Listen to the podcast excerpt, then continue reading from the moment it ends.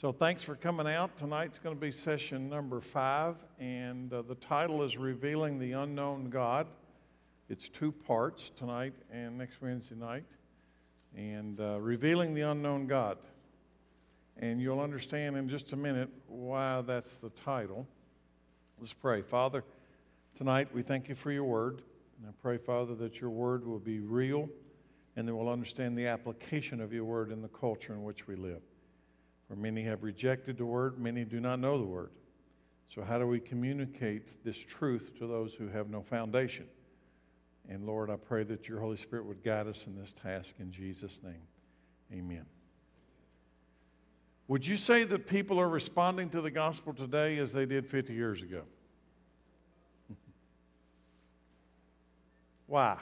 Let me rephrase the question. When I preach today, do the people I'm talking to have the same foundation that the listeners had when preachers preached 50 years ago? Before you answer that question, uh, let me review my foundation. I'm 62 years old. So when I say 50 years ago, it's a relevant question. Let me review my foundation. I went to school where the Bible was read out loud every day. And prayer in Jesus' name was not unusual. It was just, that's what you did. I was raised up with Genesis as my foundation. Literally. I never heard of evolution monkeys, so they weren't in my foundation. I, I, didn't have that worldview. I did not see the world through those eyes because my foundation created a set of lenses in which I saw life itself. I saw the biblical origin of man, of creation, Adam and Eve. I saw all of that. Now, I want you to think about the high schoolers today. Do they have the same foundation as Terry Cooper? No. And again, let's just let's face reality. Okay, let's face reality. They do not have that same foundation. Those formidable years for them were different than they were for me. Has the message of the gospel of Christ changed? No. In fact, I've, I've often thought, kind of with some laughter, that we're preaching the same thing that they've been preaching for 2,000 years. We haven't changed anything. It's the same message. But here's the question Can I preach the same way to this culture that the preachers did 50 years ago? No. Why?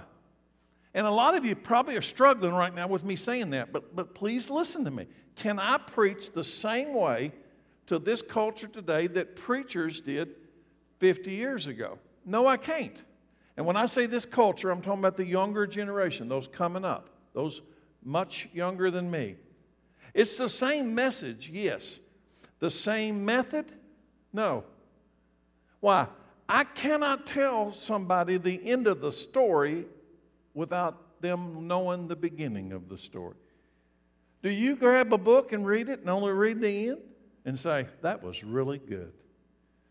It would be foolish, right? So I grew up in a New Testament Christian church. You know what they taught? New Testament. Only time we went to the Old Testament is when they want to tell you a Bible story. We went back to Daniel, and I found out about Shadrach, Meshach, and Abednego, and Daniel and lion's den. I didn't know anything about any of the other stuff, which I'm kind of upset about now later in life, but I'm working on that. But you know what we dealt with? New Testament. You know why it worked? Because we all had the same starting point.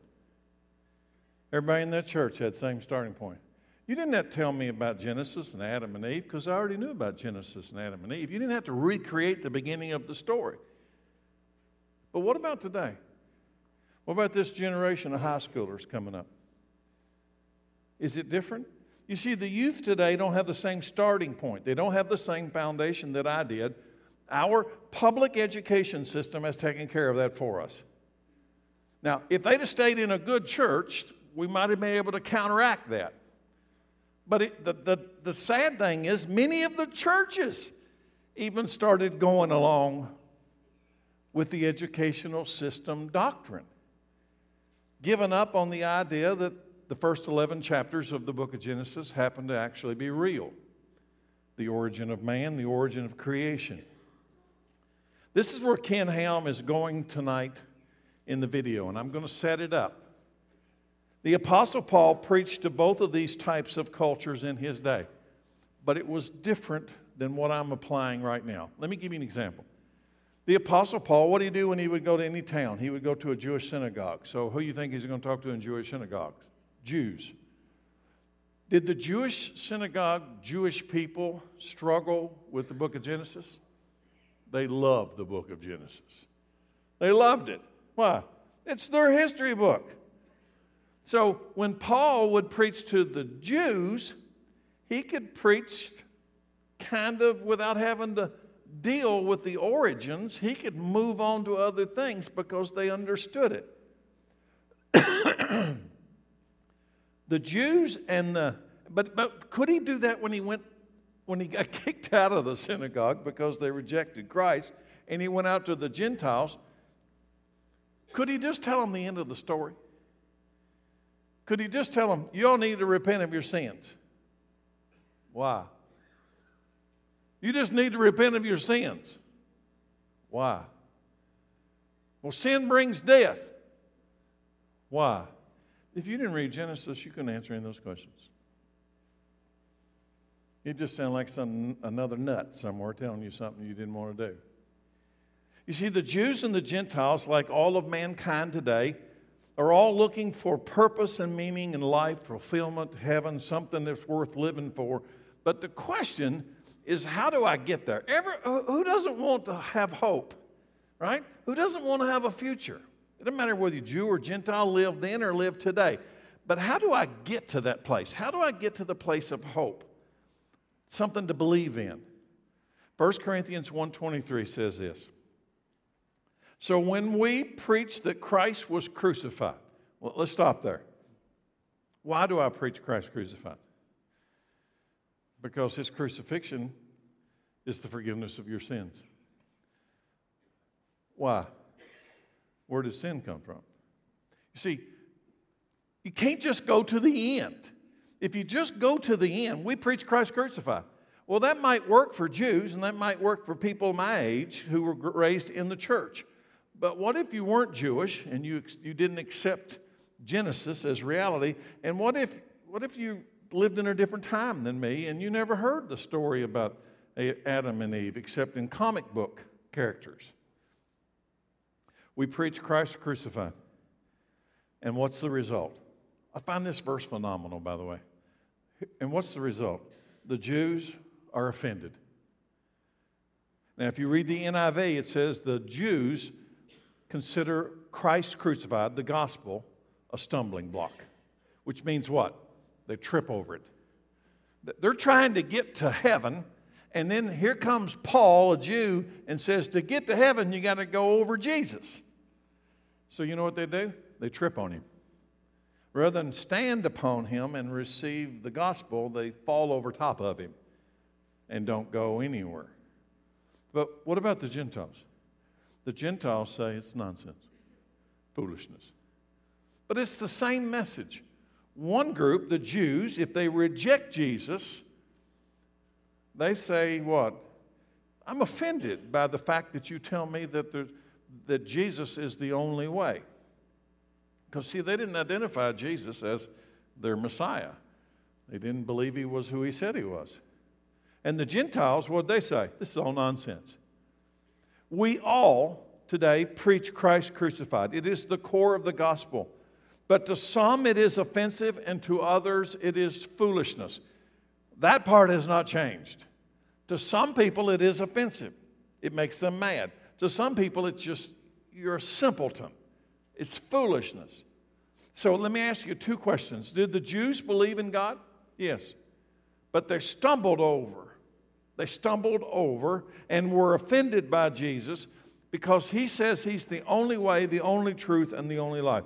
And if you don't believe he's the only way, truth, and the life, and he stands in front of you between you and heaven, you're going to trip over him because you can't go around him. You're going to trip over him. He's a stumbling block. But what about did the Gentiles, non Jewish people, believe in God? Which God? You see, Paul didn't have that battle with the Jews. They believed in Jehovah, Yahweh, the God of Abraham, Isaac, and Jacob. But when he goes over to the Gentiles and he uses the word God, the first thing they're going to think is, well, which one? Because there's a bunch of them, right? There's all kinds of gods. To them, the whole thing is foolish nonsense because both to Jews and to Gentiles, the gospel is singular Christ crucified. One man, one way, one truth, one life. One group had the foundation or beginning in Genesis, that'd be the Jews. The other group had no concept of the foundation, which made Jesus and the whole thing, the message of Christ crucified, foolish nonsense. Now, here's where I must acknowledge, and the more I studied this this past week, I need to stop and say something. I must acknowledge the working power of the Holy Spirit in my life. When I look back at the sermons that I have preached over the last 26 years of my ministry, I am amazed at one thing. Because I can look back over time at the methods that I used to communicate Christ crucified. God knew. I didn't know. I'll tell you, I'm not going to take credit for that. God knew that I would need to preach in a day that many would not have the Old Testament background and understand the New Testament if I preached it by itself, like most preachers did when I was a kid. And God knew it. So, you know what? When I look back at the 26 years of my ministry, there's something I always did, and I never knew why I was doing it. I'd like to take credit for it, but I didn't know. Every time I preached, I noticed that I connected the dots to the Old Testament. I still do it. I don't even try to do it. I just that's what happens. And and God knew that. So when he called me and he gave me the Holy Spirit to do this, he gave me this ability to do what this generation needed. They've got to be able to see the beginning before they will ever understand the end. They've got to be able to see why you need to turn from your sin. And if you reject Genesis, you'll never know why some preacher looks you in the eye today and says, Repent. It'll just make you mad. You'll be offended. It's foolishness. You're going to hear Ken Ham talk about two things tonight. He's going to call it an Acts 2 culture and an Acts 17 culture. Now, I want to tell you what that is so that when you see the video, you're going to be able to stay with him. Acts 2 was Peter on the day of Pentecost talking to the Jewish people in Jerusalem. And when he starts talking to them, if you read his sermon, they're Jewish people in Jerusalem for the Jewish feast of Pentecost. He does not have to tell them about Genesis. He doesn't need to do it. You know why? Because they all know about Genesis. You know what he needs to tell them? He can start his sermon in a whole different place. Right? Because they, they know that. He doesn't need to argue with them that there's a God of Abraham, Isaac, and Jacob. That's an Acts 2 culture, and that's who he's talking to. But there's an Acts 17 culture. Now it's not Peter preaching in Jerusalem, it's the Apostle Paul preaching where? In Athens, Greece. Now, I'm going to ask you do you think the people in Athens, Greece, understood the God of Abraham, Isaac, and Jacob? Nope. What did Paul find when he got to Athens? There are idols all over the city, idolatries everywhere. This temple of Athena was there, the goddess and, and the god Zeus, and all those um, Greek mythology things. That's what they, how many gods? I don't even know how many gods they had not a singular God of Genesis, not the singular creator of Adam, none of that. So, can he use, can Paul go into Athens and use the same sermon that Peter preached in Jerusalem? No. And that brings us to today. What if this generation coming up doesn't accept or know our beginnings? you'll have to take them to the beginning. You're going to have to show them the beginning. Is the gospel the same? Yes, yeah, it is. Gospel's the same. Is the presentation the same? No. In Acts 2 and in Acts 17, is the gospel message Christ crucified? Yeah, he's in the middle. He's the, he's the material. But how do you get to Christ crucified? Well, I got to take, you got to take the Gentiles or those who have rejected the origins of man a little different route than you do those who accept the origins of man as true. When I preach here on Sunday, I have a problem. I've got both types of people in the same room. You know what I consider one of my biggest challenges? That. Why? On Sunday, when there's eight, nine hundred people in here in two services, I got both types. I got people in the room who accept Genesis as I accept Genesis the origin of man, the origin of the universe, the origin of everything. Uh, anything, anything that was made that has been made was made by God. Genesis reveals its origin. But in that same room, at the same time I'm talking, there are people sitting in that audience. And don't, don't doubt this, because I'm going to prove to you that this is true.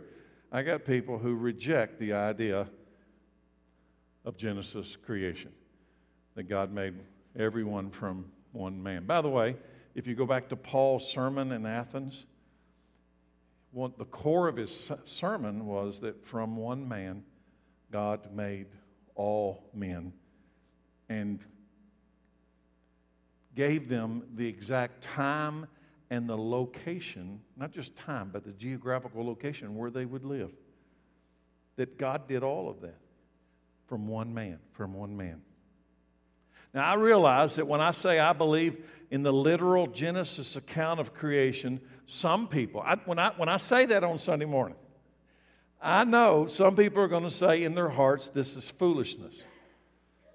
In fact, it, uh, um, to try not to get in trouble with this one, um, this was probably about a year ago. I preached a sermon and I just casually, I wasn't even making a point out of it, uh, kind of made fun of evolutionary thinking as if we all came from monkeys. I told some kind of silly joke, which I do sometimes. And, and I got an email that week from somebody and says he thought I was an idiot. And, and said that you should apologize. That I should apologize because I insulted the people in the room who do not accept my view of Genesis. I don't really remember apologizing, but that's another story. but I have to be, you and I have to be sensitive to that. Not sensitive that you're going to apologize for believing in Genesis. That's not my point. But if I want to reach that guy, I want to reach that guy. I don't want to run him off. I don't want to make him mad. I'm not trying to offend him. I want to reach him. So I, want to tell him the truth about Genesis. Why? Is, is the truth about Genesis going to save him? No. Listen, no. But Genesis will open his mind to the reason why he needs Jesus. Because in Genesis, there wasn't any death. Do you get it? There wasn't any death. Adam and Eve had eternal flesh, they were not ever going to die. And then something entered our world sin. And sin is an infection that leads to death. It's, it's, it's a mortal disease. You die from it. And we all got it because we all came from the one who got it. And, and there was a time when man didn't have to die. And, and if you don't get that, you're probably never going to understand it when a preacher stands, stands up and say, repent of your sins and turn to God. Why? So you don't have to die. It's the cure of death itself. By the way, Jesus is, it is the foundation of Genesis, the Gospels, and Revelation. I want you to look at the if the if the Word of God is this bookcase with all these books in it, Jesus is the foundation of Genesis. He is the foundation of the Gospels, Matthew, Mark, Luke, John. He is the foundation of Revelation. He, he's not, he's the foundation of all of it. Don't, don't misunderstand. But he is the origin of all of them. By the way, let, let me prove it to you. In Genesis, read those first few chapters in the six day creation. What? How, how did God do it? In the beginning, God created the heavens and the earth. How?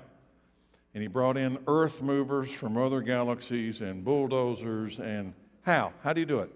How do you do it? This is really important. How do you do it? He spoke. The Word. So, what's creating in Genesis? What's creating in Genesis? Bulldozers? No. What? what? The Word. Okay, stay with me. Genesis, what's creating? The Word.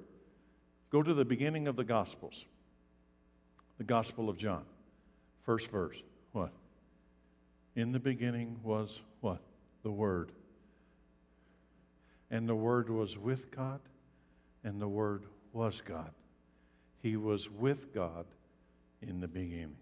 So, what's happening in Genesis? The Word is creating. What's happening in John 1?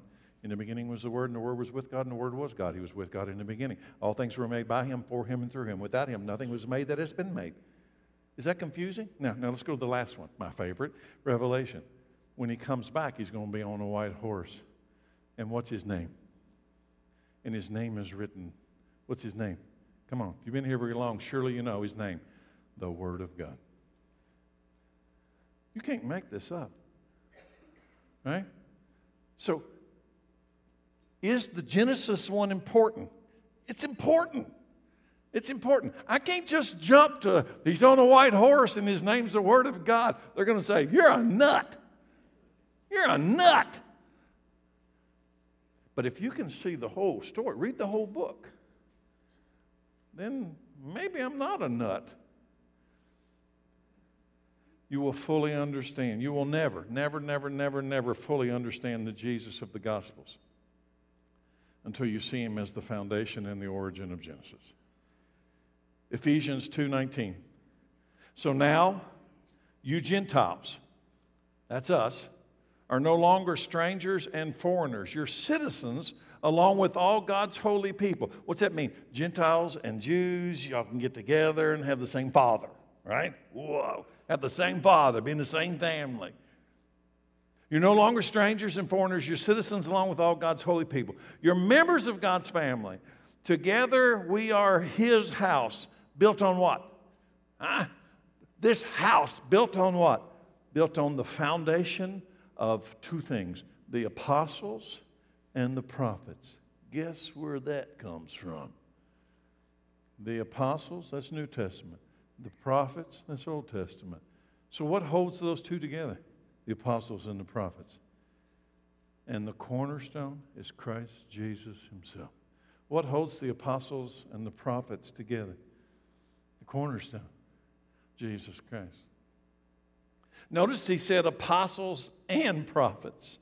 Genesis reveals the origins of man, all creation. Israel in the Old Testament, that's, how, that's the word you got from the prophets. Israel revealed the first coming of Jesus the Messiah. The Gospels, let's go to the New Testament, the Gospels reveal the life of Christ and his death on the cross. The book of Acts reveals the birth of the church, which is going to reveal what? the second coming in Jesus. And by the way, the rest of the material after that all deals with a common theme. You know what it is? He's coming back. It's in there. Ken Ham tonight is going to use the word eschatology. So I'm going to prepare you for it. Some of y'all say he talks so fast I can't even listen to him anyway. That's why there's words up there. Read real fast. He does talk fast. And tonight he's going to introduce a word. I don't want to play the video until you hear the word and know what the word is eschatology. It is the study of end time events. By the way, he's going to give you three options that will be clear, uh, called out in the video amillennial, premillennial, and postmillennial. And in case you're wondering, I'm premillennial. You know what that means? Probably most of you don't. Premillennial simply means that it's, by, by the way, let me say this. Premillennial, which probably is not going to surprise you, is the most literal interpretation of the three. Premillennial means that we believe that Jesus will come before the thousand year reign. That Jesus will come. The coming of Christ is before the millennium, which is a thousand, which is the thousand years that we will reign with him on this present earth. And by the way, the Bible in Revelation clearly says, and we will reign with him on the present earth for a thousand years in new glorified bodies.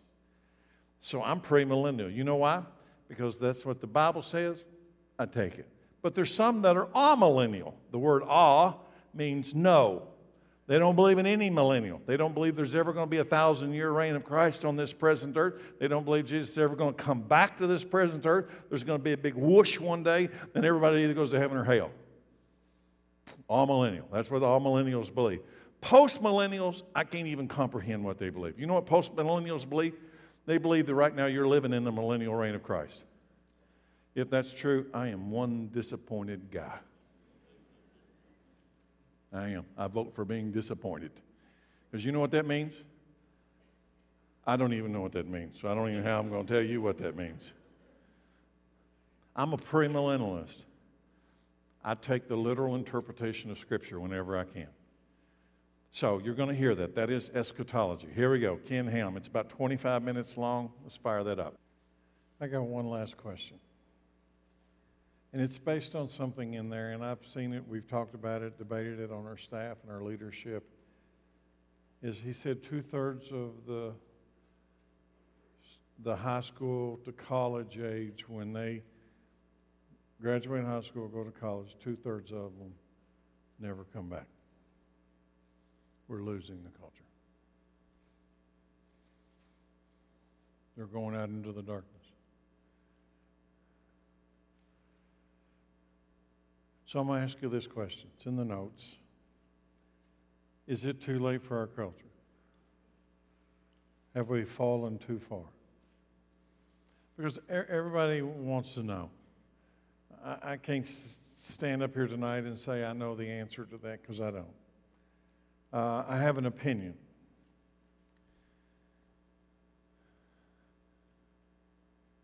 And the opinion is it's, it's, it's gone too far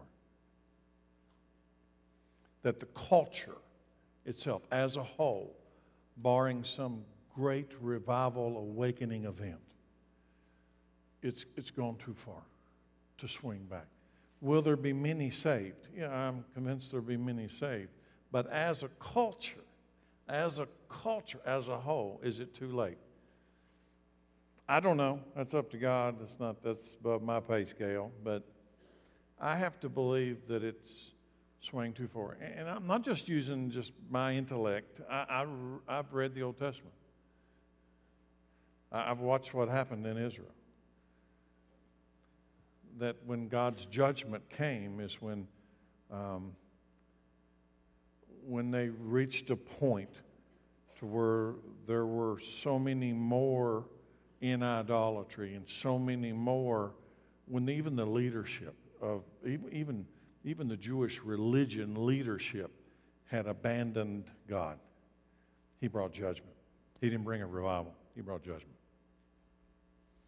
He scattered them, ran them off. So northern, northern kingdom, bring the Assyrians, destroy them. Southern kingdom, bring the Babylonians, destroy them. And it was two things, two things, two things. Over and over and over. I have studied this book for 25 years. Two things idolatry and the shedding of innocent blood. And when it reached a point, a breaking point, he said, I'm done. Idolatry, shedding of innocent blood. Does America got an issue? Stick your head in the sand if you want to, but so that's really not my closing point. My closing point is this some things have to happen. Stay with me. Some things have to happen. You can't stop it. You know what? It's been prophesied. There's a series of events that have been in advance prophesied. They've got to happen. They're going to happen. It don't matter whether you like it or not, it's going to happen. I'm going to give you an example.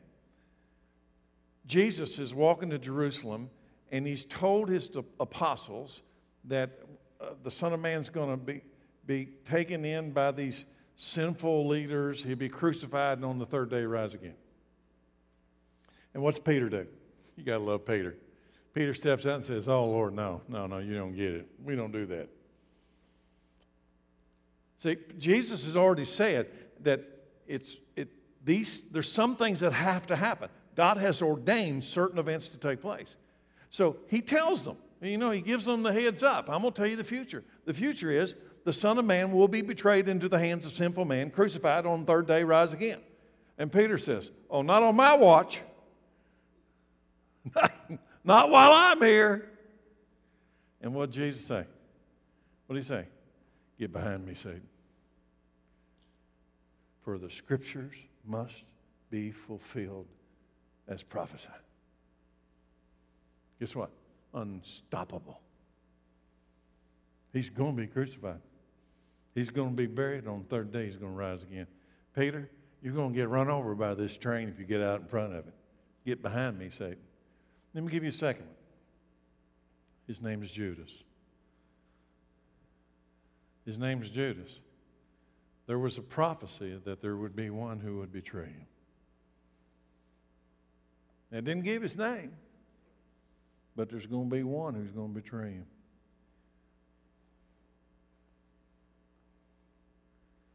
It's going to happen. It's unstoppable. So I want to read this one to you. It's found in Mark, it's in the notes, chapter 14. In the evening, this is Jesus um, at the end, at the Lord's Supper that last night before he's captured. In the evening, Jesus arrived with the 12 disciples. As they were at the table eating, Jesus said, I tell you the truth. I tell you the truth. Don't read over that one. it's unstoppable. It's unstoppable. When he says, I tell you the truth, just go on and make the deposit in the bank. It's, it's, you can't, nobody's going to stop it. I tell you the truth. One of you eating with me here will betray me. Greatly distressed, each one of them asked in turn, Am I the one? Because they knew whenever he said, I tell you the truth, I've told you the truth. So they asked, Am I the one? And Jesus replied, it is, one, it is one of you 12 who is eating from the bowl with me. Why? Why? Why? For the Son of Man must die as the scriptures declared long ago. What's unchangeable? As the scriptures declared long ago. You know what the scriptures declared long before Jesus ever got to this room? The Son of Man will die. Can anybody stop it? Can, can the 12 guys say, let's get out of town, sneak him out tonight? Huh? Let's get him out. Tie, somebody tie up Judas and we'll get out, right? Mm, you're not getting it. For the Son of Man must die, as the scriptures declare long ago. So if it's unstoppable, if it's unstoppable, if everything prophesied, announced, I tell you the truth, is un, unstoppable, you know, it, it will happen. Look at the next sentence. But how terrible it will be for the one through whom it happens, for the one who does it. So here's my point tonight.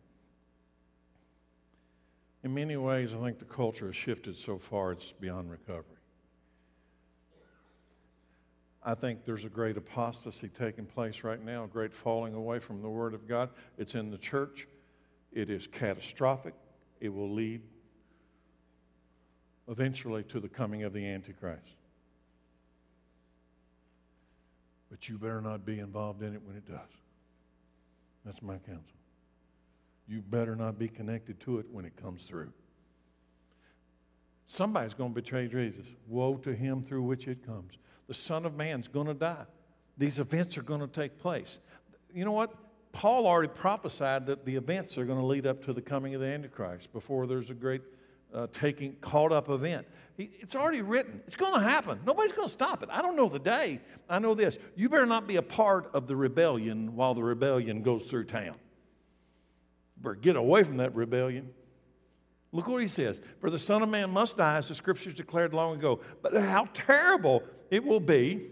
Listen, it gets worse. How terrible will it be for the one through whom the rebellion comes? So, how terrible will it be? Look at the last, last sentence. It'd be far better if he'd never been born. I'm going to tell you what that means. I'm going to tell you what that means. Whether you know it tonight or not, I'm going to tell you what you are. You are an eternal being. You did not you have not always been. You had a starting point. But you will always be. You are a soul. And God breathed into you, your soul, life. And He has pushed you into eternity. He has pushed me. I'm into eternity. I'm moving into eternity. You're going to be forever somewhere. I'm going to be forever somewhere. I got a starting point. Okay? I had a beginning. I had a day that I wasn't, and the next day I was. I got a beginning, but I got no end. My soul is eternal.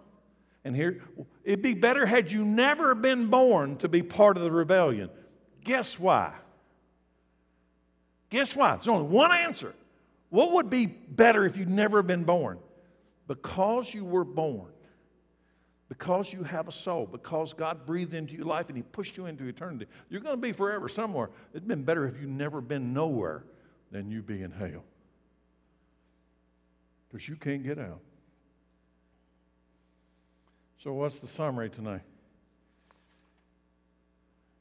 We're surrounded every day with people who are lost, the walking dead.